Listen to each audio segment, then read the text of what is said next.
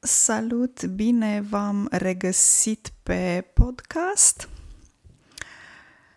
Astăzi e duminică și e timpul pentru un podcast obișnuit. M-am tot gândit la subiectul de astăzi, care să fie. Nu am fost sigură. mi-am propus să vorbesc puțin despre sânziene și hüldrele norvegiene. Asta ca și referire la ultimul podcast de duminica trecută. Dar într-un final m-am oprit la subiectul valori românești și ce este românesc și ce este tipic românesc. Nu locuiesc de mulți ani în România, ehm, dar în țara în care locuiesc, în țara mea adoptivă, foarte des oamenii se gândesc sau își pun întrebarea ce anume este tipic norvegian.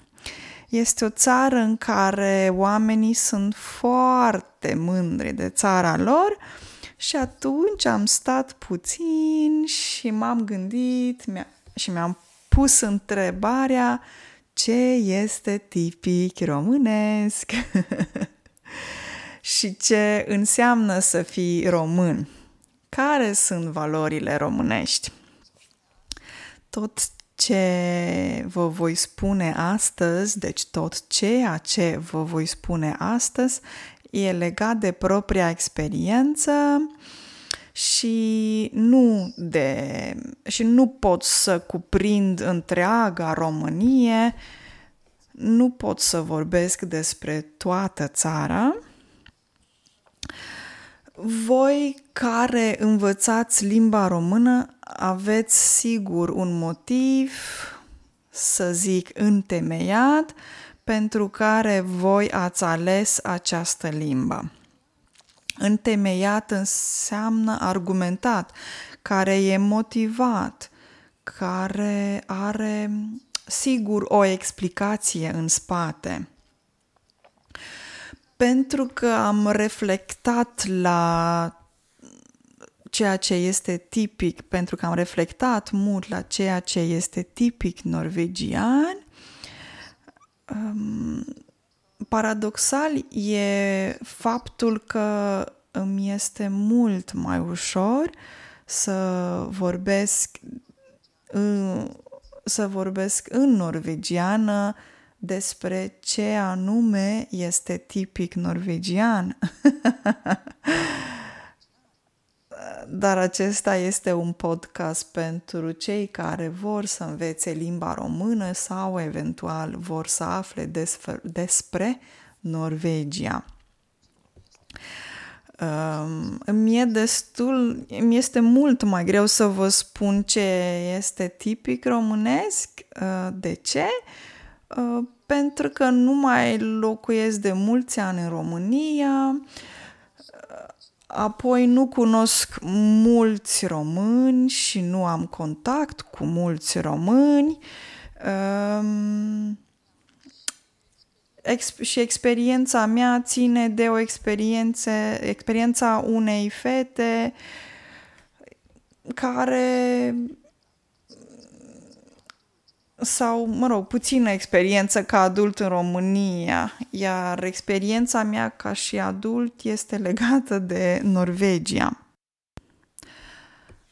Acum, eu uh, personal simt că sunt mai multe lucruri care pot fi interpretate ca fiind ceva tipic românesc poate care fac parte din cultura românească sau din valorile românești. Sunt multe aspecte, um, o să le iau puțin așa random, adică la întâmplare și uh, pe diferite teme, pentru că se pot clasifica aceste valori sau ceea ce este tipic românesc în subcategorii sau în diferite categorii. Putem discuta despre aspecte legate de geografie sau aspecte geografice, istorice, culturale, legate de mâncare uh, și obiceiurile mâncăruri, uh, mâncării, mâncărurilor uh, și diferite tradiții specifice culturii din România și României. O să iau pe rând câteva aspecte pe care o să le punctez. Hai să vorbesc despre ce înseamnă un român, cum este un român ca persoană, atât în interior cât și în exterior. Ok. Hai să vorbesc despre valori interne și partea exterioară legată de un român. Dacă ar fi să fac o Mm. să pictez um, o pictură, să creez o imagine a unui român pe interior, pentru mine este românul foarte bun și foarte ospitalier. Adică e genul de om care te primește la el acasă cu brațele deschise. Ce înseamnă că te primește cu brațele deschise? Înseamnă că e un om deschis, ospitalier, generos.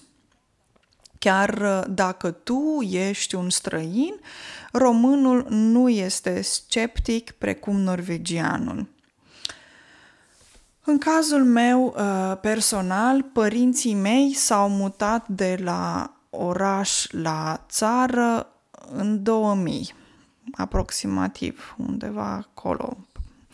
Și o familie de francezi din zona Lyon au vrut să facă o excursie prin România și au ajuns în zona unde locuiesc părinții mei, în județul Bacău. Și uh, din tot satul respectiv, ei au venit la părinții mei pentru că părin...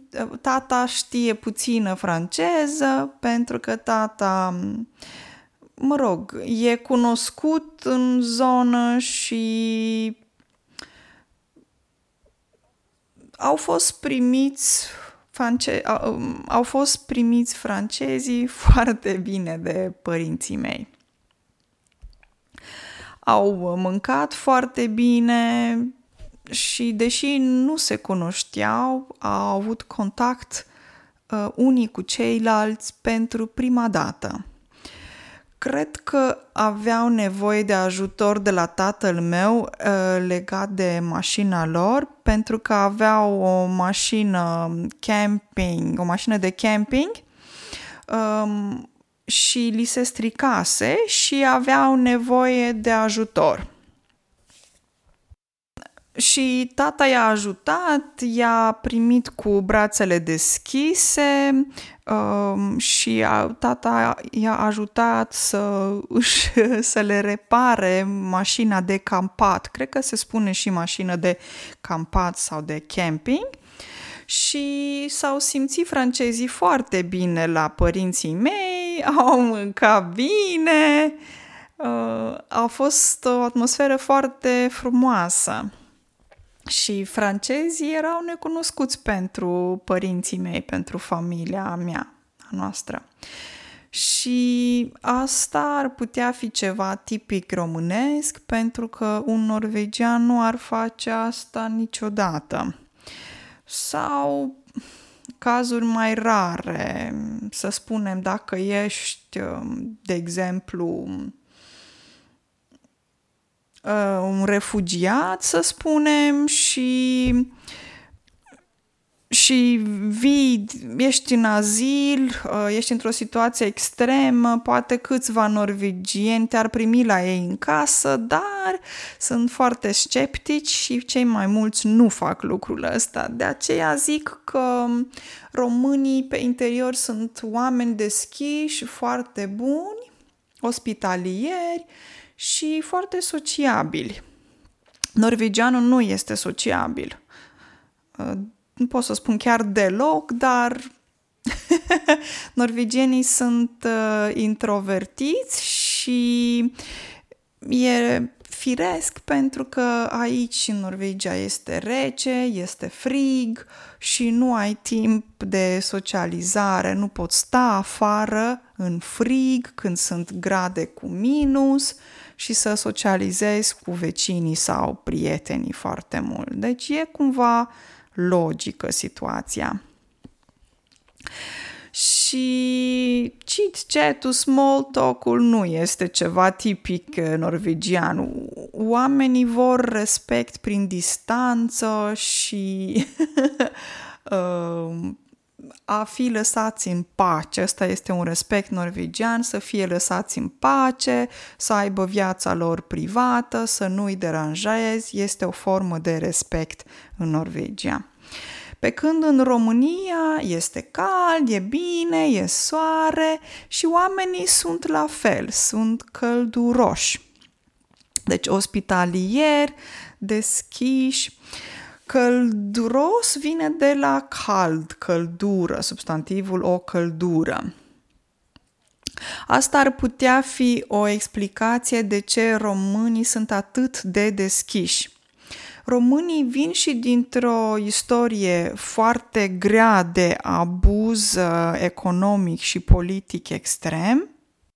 Să nu uităm că România a fost sub comunism mulți ani și se mai văd traumele societății românești. Este o societate și a fost o, a fost o societate și este o societate relativ săracă, săracă nu spiritual, cât săracă economic.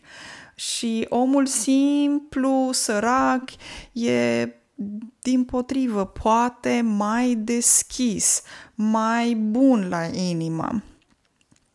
Eu personal, dacă ar fi să găsesc niște trăsături ale românilor, ar fi astea, că sunt oameni buni uh, și ospitalieri. Uh, pe partea exterioară nu se antrenează românii. O, românii nu merg la sală să se antreneze fizic. În Norvegia, pensionarii merg la sală pensionarii se dau cu parașuta. Parașuta e chestia aia din aer, te urci în elicopter și te arunci în aer din, pardon, din elicopter, adică te dai cu parașuta. Se numește a se da cu parașuta. Și asta o fac, cum spuneam, oamenii bătrâni, pensionarii și nu numai, toată lumea și nu mai e diferența asta de, dintre generații foarte clară, pe când românii nu se antrenează fizic, au o burtă mare Mă rog, sunt chestiuni legate de exterior, să zic așa. Acum, clar, nu ține de toți românii, depinde și unde locuiești. Eu am experiență cu orașe mari, adică am experiență cu București, Cluj-Napoca, cu, nu atât de mare cu Piatra Neamț, dar e mentalitate de oraș, mă rog, și o altă chestie foarte interesantă este faptul că nu există o evoluție pe parte, să zic, economică, poate, în România, o schimbare continuă. Ce vreau să spun prin asta? În Oslo, la unde locuiesc eu, la fiecare șase luni se schimbă orașul Și nu mă refer la temperaturi, nu mă refer la climă, mă refer la aspectul orașului și la să zic, de exemplu, dacă vii în, în vară, în Oslo, ai să vezi foarte multe flori, uh, ai să vezi, de exemplu, un parc foarte frumos cu flori, dar acel parc, dacă vii în decembrie, se, tras, se transformă în patinoar. Patinoar este locul în care te poți da cu patinele, deci este gheață pe jos și te dai cu patinele. Deci acel loc frumos cu flori devine un patinoar iarna. Tot timpul se schimbă străzile, tot timpul se, se renoiește ceva. Metrourile, tramvaiele, autobuzele, metrourile se schimbă constant, nu odată la 10 ani. În fiecare an sunt foarte multe schimbări. De exemplu, în orașul ăsta, în capitală, Acum se lucrează, de exemplu, și mai intens pe pistele de bicicliști. Uh, deci se lucrează intens în sensul ăsta și se schimbă toate străzile pentru că se creează acele zone sau circuite în care te poți da cu bicicleta pentru bicicliști. În România văd foarte foarte rar schimbări, dar bine, adevărul este că nu locuiesc în România și nu călătoresc foarte des în uh, România, nu merg spre România decât foarte rar pentru că atunci când am vacanță mă duc într-o țară în care nu am mai fost. Mă duc, de exemplu, în Asia sau în America și încerc locuri noi și merg destul de rar în România. Dar când merg dar când merg în România, uite, de exemplu, acum e 2021 și ultima dată am fost în 2019.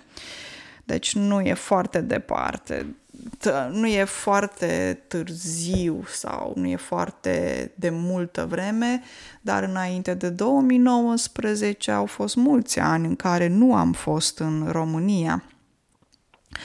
Um, și nu e destinația mea pentru că am mai fost în România, pentru că am timp prețios când am vacanță și mă duc unde nu am mai fost niciodată. Pe partea asta exterioară nu există dorința de schimbare, de modernizare. Sau poate că există, dar un procent foarte mic Um, comparat cu ceea ce văd și simt eu în restul Europei și în țara în care locuiesc.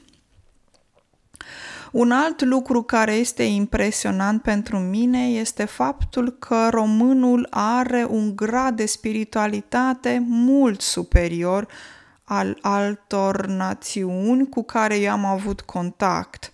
Spiritualitatea este foarte importantă pentru mine, chiar de când eram copil și ține doar de mine, nu de familie, de prieteni, ci ține, cum spuneam, așa m-am născut și ține de mine și așa sunt.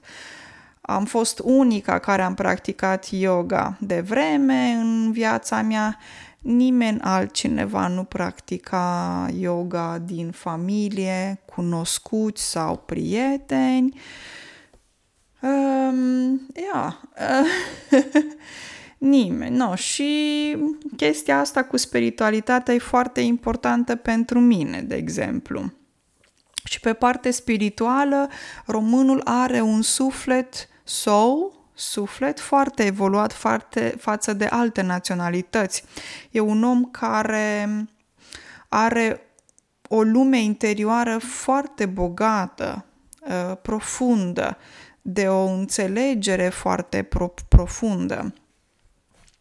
Dacă vorbești, de exemplu, cu un țăran simplu de la țară din România, au niște cuvinte foarte profunde Uh, mulți dintre ei, nu toți, bineînțeles, um, Și astea în contextul în care, în care românii nu au avut uh, posibilitatea politică și economică de a decide pentru ei, de a studia la școală. A fost foarte multă cenzură pe timpul comunismului și e important să menționez uh, lucrul ăsta. Uh, comunismul a murit în 1989 și eram copil uh, pe vremea aia și știu să vă spun că a fost o, o ciumă această, acest regim, că este un regim comunist. Um, e extrem de dur comunismul, te rupe de suflet și în comunism nu ai voie să te exprimi eh, liber, nu ai voie să faci avort, nu ai voie să studiezi ce vrei, nu ai voie să citești ce vrei, nu ai voie să te informezi pentru că informația este controlată și cenzurată, nu ai voie să practici o religie, nu ai voie să practici yoga, lista este foarte lungă și comunismul este un cancer. Toate astea sunt ex- um, opiniile mele. um, nu trebuie să fii sau să fiți de acord cu mine. După mulți ani, după al doilea război mondial, România a intrat în uh, comunism. Nu multe țări, dar România a intrat în comunism după al doilea război mondial. Polonia, Bulgaria sunt, au fost în aceeași situație, din păcate. Uh, și săracul român a trebuit cumva să, să descopere, cred, în interiorul lui o bunătate, să găsească o lumină. Și această bunătate poate să explice uh, Ehm, de ce eu îi găsesc pe români spirituali uh, sau țăranul român de o profunzime fantastică, chiar emoționantă pentru mine. Un alt lucru pe care vreau, pe care vi-l pot spune despre român din punctul meu de vedere este plăcerea vieții. La pl- categoria plăcerii vieții uh, românului îi place să mănânce. și român, pardon, și românul are o cultură cul, culinară, alimentară um, uh, culinar înseamnă legat de mâncare, pregătirea mâncării uh, și e, um, e bogată. Uh, pentru că român, pământul românesc este foarte fertil. Fertil înseamnă bogat. Se pot cultiva fructe și legume în România și nu în Norvegia. Aici e foarte restrictiv pentru că e rece și e, asta, e altă climă. Românului îi place să mănânce până îi sătul, până se umflă în stomac. Și mâncare bună pentru un român înseamnă de multe ori carne și mai ales carne de porc. Îi place o slănină, um, o șunculiță, um, mai place grătarul, să mănânce mici, să meargă la iarbă verde și să bea bere dacă se poate, bere Ursus românească. Mici, cred că știți ce înseamnă, niște rolls care sunt făcuți din carne de vită, nu știu exact, care se fac la grătari, ceva tipic românesc. Mici și bere, probabil ați auzit. și bere Ursus Timișoreana. Și românului, da, îi place să bea și să mănânce și îi place să mănânce românesc. Norvegianul nu mănâncă foarte multă mâncare străină, indiană, tailandeză, italiană, spaniolă. Românul mănâncă românește. nu știu dacă e bine sau nu e bine, dar pur și simplu așa este. Și românul are tradiția asta de borș, supă, sarmale, de sărbători și ține sărbătorile astea cum se țineau pe vremuri, adică în trecut. De-a lungul multor generații. Nu știu să vă spun cum sunt lucrurile acum în România, în Cluj, în București, nu am nici cea mai mică idee. Când spui nu am nici cea mai mică idee, înseamnă că nu știu deloc nimic. Nu am habar. Dar acum 20 de ani, când eram eu în România, nu existau restaurante indiene, tailandeze, asiatice, sushi, etc. Nu știu dacă există în momentul de față, dar în Norvegia găsești peste tot sushi, mâncare tailandeză, indiană, etc.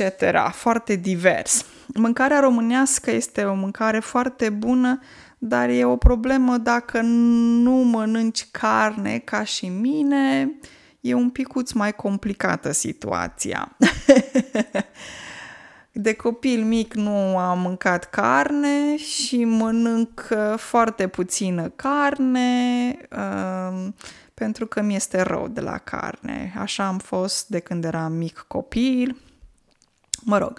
Și dar dacă ajungeți prin România ca și turiști și vreți să comandați mâncare, vă recomand să spuneți mâncare de post, că vreți să mâncați mâncare de post dacă vreți să mâncați fără carne. Mâncarea de post, în mod obișnuit în România și conform tradițiilor românești, se mănâncă înainte de sărbători și nu conține carne, adică înainte de Paște, înainte de Crăciun, sunt câteva săptămâni în care um, um, ortodoxii, sau cum se numește, creștini ortodoxi, ortodoxi, Uh, mănâncă carne de post, adică fără carne. Mănâncă fasole, mănâncă orez, legume, etc., dar nu carne. Dar revenind la istorie și comunism, eu simt că românul a fost biciuit de-a lungul timpului. A biciui înseamnă a folosi un obiect care se numește bici exact cum Isus Hristos sau din povestea din Biblie, când Isus a fost biciuit pe spate și a curs sânge. Sau pe vremuri se folosea un bici și se lovea cu biciul în cal ca să faci calul să meargă eventual mai repede. Deci se numește a lovi cu un bici sau a biciui și din păcate este o practică care mai există în Iran. Este o pedeapsă pe care cineva o poate primi un anumit număr de biciuieli. O biciuială e atunci când ești biciuit. Bineînțeles că este foarte dureros, adică doare fizic și nu numai fizic. Iar eu simt că românii au fost biciuiți de-a lungul timpului de cei din jur, de, de cei din jur. A fost biciuit de soartă, de destin, uh, biciuit de, de turci, de ruși, de comuniști, uh, pentru că dacă ne uităm geografic, România este un loc prin care se trece, ca o tranziție, ca un pod care face o legătură. Turcii trec pe acolo, toți care vin din sud, zona Asiei, partea țărilor arabe, din zona Mediteranei, trec prin România.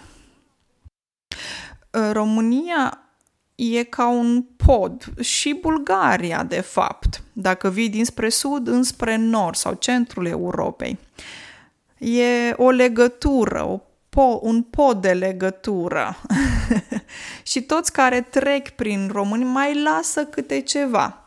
Mai lasă cultura lor, mâncarea, limba și asta este explicația pentru care în România există mai multe religii, mai multe culturi adunate, mai multe obiceiuri. De exemplu, de exemplu, în sudul României pe care nu prea îl cunosc, cunosc zona Ploiești, București, Constanța, dar nu știu mai mult de atât.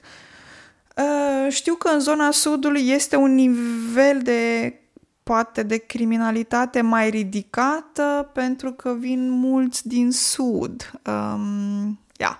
Nu am o statistică, dar um, asta am citit, cel puțin.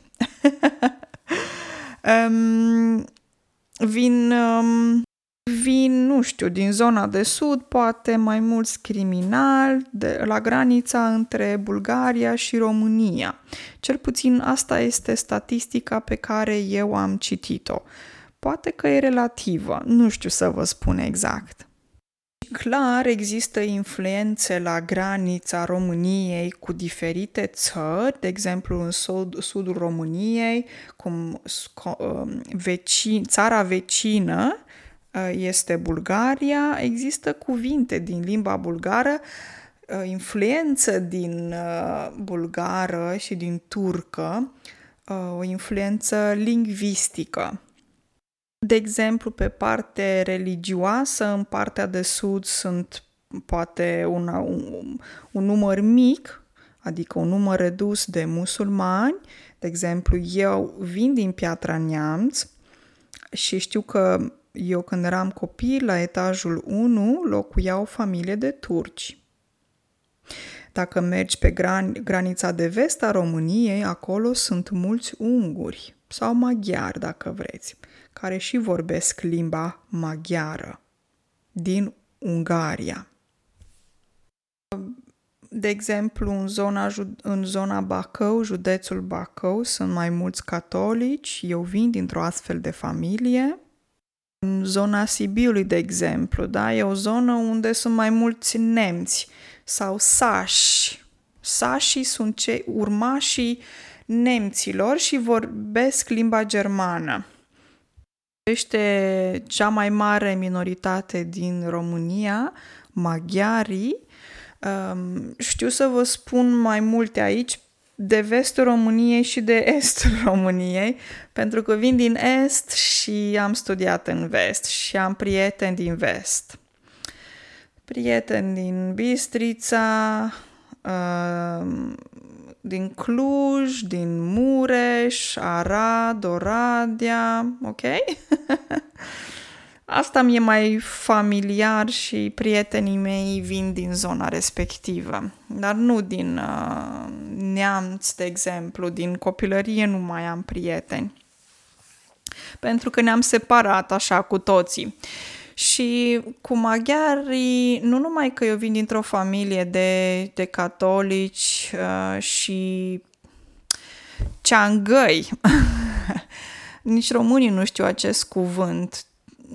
Ceangău e o persoană care vorbește maghiară și română, un fel de 50-50, să zic așa, aproximativ. Un fel de limbă maghiară modificată, deci română plus maghiară a dat limba ceangăiască. Iar eu ca și copil am auzit limba asta, care nu e 100% română, nu e 100% maghiară, e un amestec și recunosc cuvinte, deși nu pot să spun că vorbesc maghiară, nu vorbesc maghiară, dar recunosc câteva cuvinte din copilărie. N-am baseni mogherul.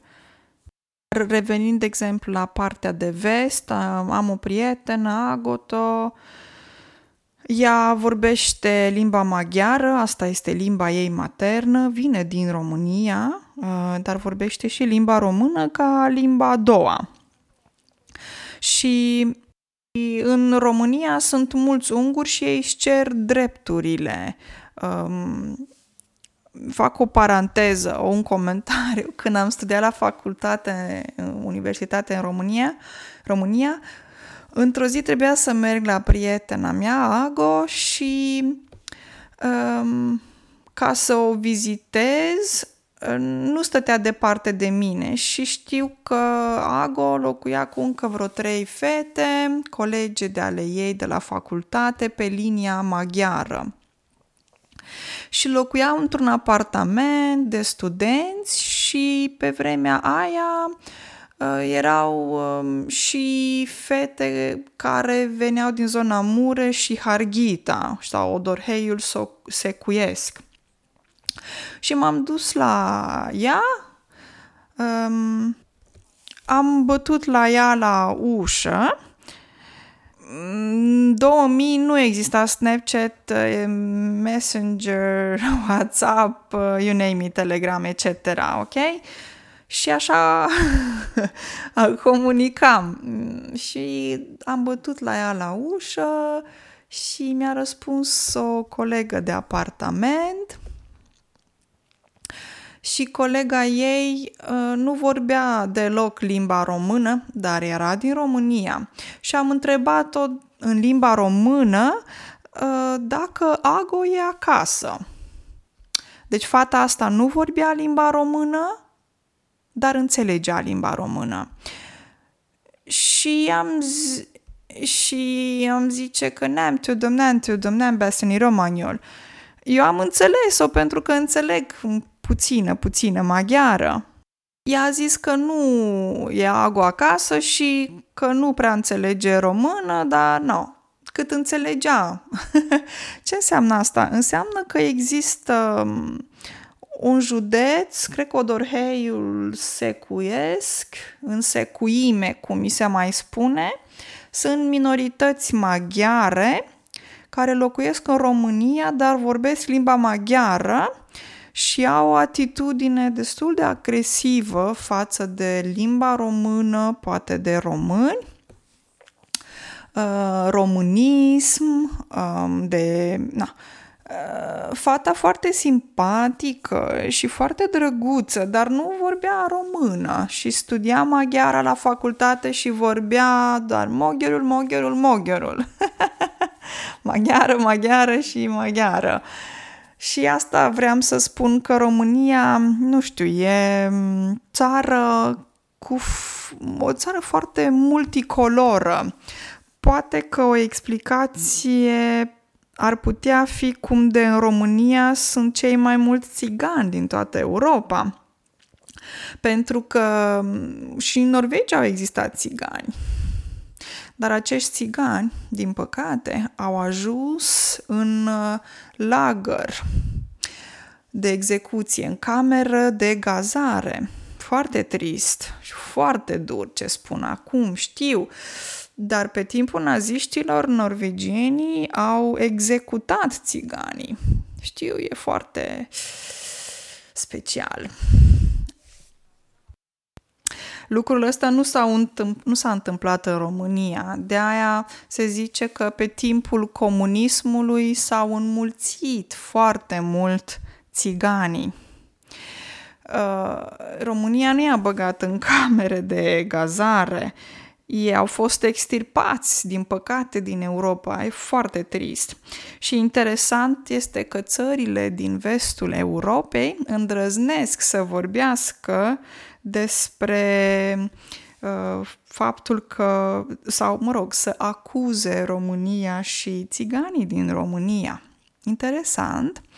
Um, într-adevăr, există o po- problemă politică de această minoritate. Se mai poate spune uh, oamenii din Roma sau li se mai poate spune și țigani, Um, ia, sunt mai multe cuvinte care se folosesc pentru a defini această grupare sau minoritate, dar uh, în România această minoritate are, este reprezentată în politică, există un partid al țiganilor în România, au un reprezentant politic în uh, România și vreau să spun că țiganii sunt niște oameni extraordinari. Dar știți cum se spune România? Că, că nu există pădure fără uscăciuni. Adică, într-o pădure, întotdeauna va exista um, ceva uscat. Um, exact cum într-o turmă de oi va exista o oaie neagră. The Black Sheep uh, și așa și cu țiganii. Țiganii sunt extraordinari, sunt niște oameni minunați, dar printre ei mai există și țigani care nu sunt ok, exact cum în orice societate sunt oameni care nu sunt atât de ok. Um, există și români care nu sunt ok, există printre norvegieni care nu sunt ok, există printre americani, americani care nu sunt ok, etc., etc. Cred că înțelegeți ideea. Iar în România există sau este o explozie a acestor țigani. E o discuție foarte lungă, uh, doar foarte scurt vreau să numesc faptul că țiganii sunt împărțiți pe diferite grupe, Uh, pentru că țigani e un termen foarte general, dar sunt în interiorul lor, în comunitățile lor, sunt grupuri mai mici, cum ar veni sub categorii. Pardon, uh, eu am, am trăit într-un cartier în care erau țigani, era un bloc cumva mai separat, um, unde locuiesc părinții mei există o zonă unde sunt țigani și țiganii sunt foarte ok nu trebuie să marginalizăm alte culturi sau grupări sau minorități bazat doar pe motivul, nu știu, legate de culoarea pielii, de religie, etc. No. Astea cel puțin nu funcționează pentru mine sau nu mă ghidez după astfel de lucruri în viață. Uh, cred că sunt doar niște limitări ale ființei umane. Acest podcast este super lung, sper să vă placă, să-l înțelegeți, vă urez o zi excelentă și ne auzim în curând pe podcast din nou. Numai bine!